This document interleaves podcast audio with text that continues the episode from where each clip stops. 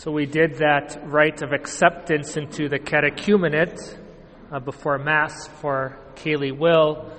Um, I believe we have 10 or so, Mark, how many in the class? 10 or so people taking classes to become Catholic this year. And I think um, five or six of them are unbaptized. Uh, some of them just kind of entered in more recently, so they're not quite at the point of, of Kaylee. Maybe they'll be at a point for Easter Vigil to be baptized, but uh, that's the largest class we've had in a number of years, and it's a beautiful thing to see that many people here. And it's a testament to what's happening here at Queen of Peace with that many people wanting to be Catholic. So praise God for uh, what He's doing here at our parish. Sometimes things can get lost in translation, especially when we consider Scripture. Scripture, as you know, uh, the Old Testament was originally written in Hebrew and the New Testament written in Greek. And so our second reading, second reading, uh, Paul uses the word, we, it was translated uh, in our translation today as immorality, immorality, but it's really a poor translation because the Greek word behind that is porneia, porneia. I think we can understand what that sounds like. It sounds like the root for pornography. And so St. Paul, he's not just speaking about immorality in general, he's specifically speaking about sexual immorality. So the corrected translation would be Paul says, flee from sexual immorality.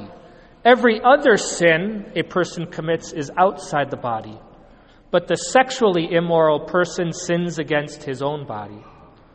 Or do you not know that your body is a temple of the Holy Spirit within you, whom you have from God? You are not your own, for you are bought with a price, so glorify God in your body. So, Paul is saying that this type of sin is different than other types of immorality. It's a bigger deal. That poor translation of uh, porneia isn't the only issue I have with this passage. If you look at your missal, you'll notice that it says first letter of St. Paul to the Corinthians 16, verse 13c through 15a, comma 17 through 20. So it skips, it leaves out a couple of verses. This is the part that is missing. Quote, Shall I then take the members of Christ and make them members of a prostitute? Never. Or do you not know that he who is joined to a prostitute becomes one body with her? For as it is written, the two will become one flesh.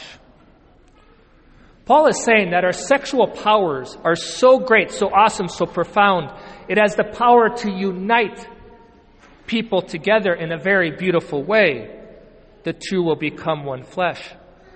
It's a beautiful thing when it's done correctly. But when it's used incorrectly, it's a really bad thing. So, sexual sin, Paul is saying, is worse than others because sex means a lot. Pope Francis has spoken a lot about the church as a field hospital, uh, a beautiful image of the church if you think of a field hospital, you know, there's a war, there's a battle going on, and then you have this field hospital. So the people are fighting, the soldiers get injured, and they go back to the field hospital for triage to, to be saved, their, their life uh, from, kept from dying.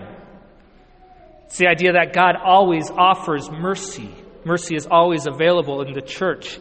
And God can bring great good and healing, even from our mistakes even when we fail to live the way He asks us. In that way, the church is a field hospital. But I'd like to extend that image of a hospital and to say that every good hospital isn't just a field hospital. A number of you I know are in the medical and healthcare field. And you would know that a good hospital, good healthcare isn't just about a good ER, a good ICU, all right? It doesn't just do triage. But good healthcare also offers preventative medicine, preventative health care. They offer different types of screenings and physicals. Healthcare departments and workers that tell you what you need to do to stay healthy in the first place, what you shouldn't do in order to stay healthy. So the church is like a good hospital in this regard as well. It offers good preventative medicine and care. In particular, the church has these teachings on our sexual lives to protect us from suffering and pain, to protect us from emotional and physical pain. We see how things go well when we use our powers correctly, when we see that sex is reserved for marriage.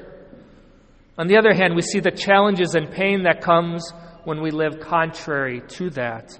So much brokenness in the world can be attributed to the misuse of our sexual powers. A number of us have learned the hard way. We've experienced God's mercy and healing, though. But it still, we have to admit, was painful, and those consequences we a lot of times still have to deal with.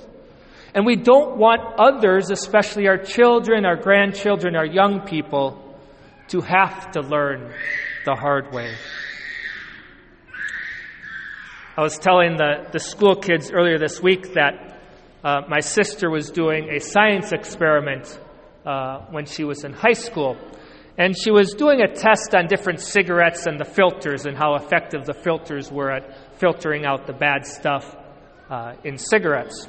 And my brother, who was in middle school at that time, you know, was asking my dad, "Hey, Dad, can I smoke? Can I try one of those cigarettes?" And my Dad's like, no, you don't want to do that. He's like, come on, Dad. And he just kept pressing my dad. And my dad's like, all right, I'm telling you, it's not going to be good for you. You're not going to like it, but all right, go ahead. And so he took one puff, inhaled, and he was coughing for the next 10, 15 minutes. and immediately regretted that he did that. And since then, him and I think the rest of my siblings have never smoked a cigarette in our life. God is a good father. These rules that He has for it aren't just arbitrary rules, rather, they're signposts. They're signs pointing us towards the good life, to holy, healthy, and happy marriages and family life. God doesn't want us, you, or your children to learn the hard way. He wants us to live the good life and protect us from pain and suffering. Friday night, I went over to uh, Big Sandy, Big Sandy Camp and Retreat Center. We actually have 17 of our young people there currently for the Tobit retreat. Tobit stands for Theology of the Body Immersion for Teens. And at this retreat, these, these kids are exposed to the beauty of St. John Paul II's teaching on our bodies and our sexuality and the teachings of the church. It's a beautiful thing.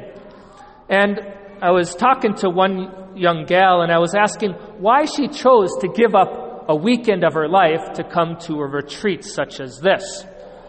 And she said that she loves coming to those camps, these retreats.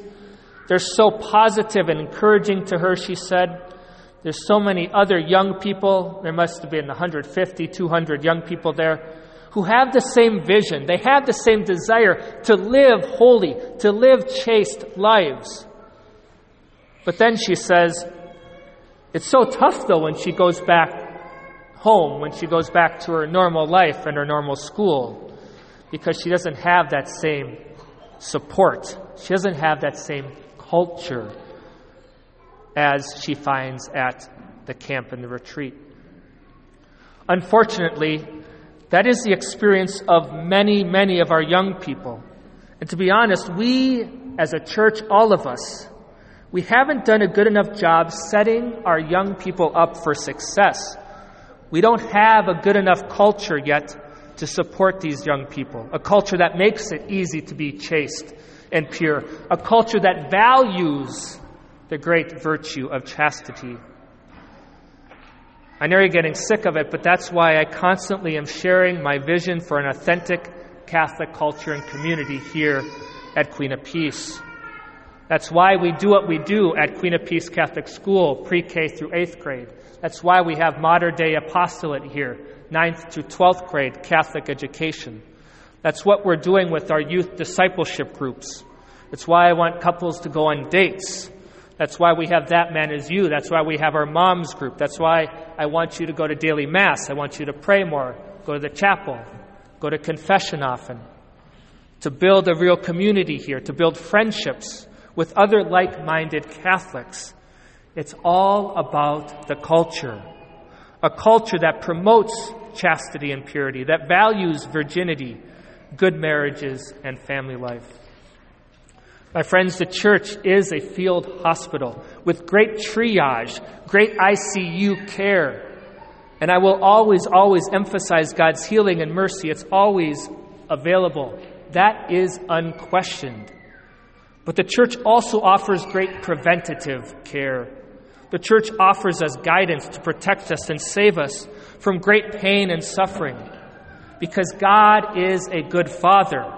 He wants what's best for us. He doesn't want us to learn the hard way.